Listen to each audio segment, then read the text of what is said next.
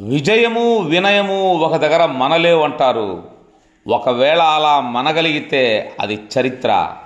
ఆ చరిత్రను ఏర్పరిచిన వాడు అందరికీ ఆరాధ్యుడవుతాడు.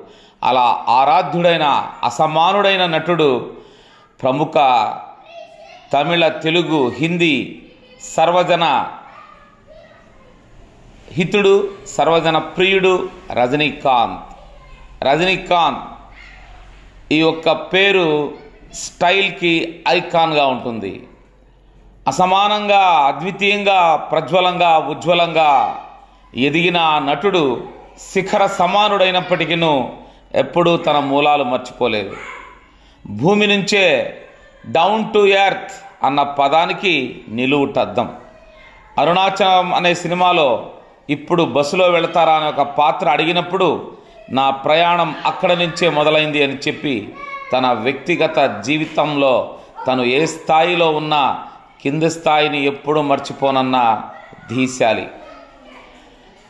బెంగళూరు కొండగృహ లాంటి ప్రాంతాల్లో జనాలతో సంబంధం లేకుండా కేవలం ఏకాంతంగా నడుస్తూ మాసిన గడ్డంతో వెళ్ళే ఒక సామాన్యుడు.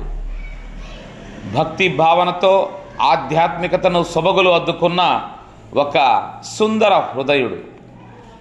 అత్యంత సాదా సీదా దుస్తులు మాసిన గడ్డంతో ఉన్న ఆ తమిళ్ తలయవర్ ప్రకృతిలో ఒదిగిపోతూ హిమాలయాల్లో కలిసిపోతూ తన అద్వైత సిద్ధాంతానికి దివ్య సుబగులు అద్దుతూ ముందుకు సాగుతూ ఉంటాడు.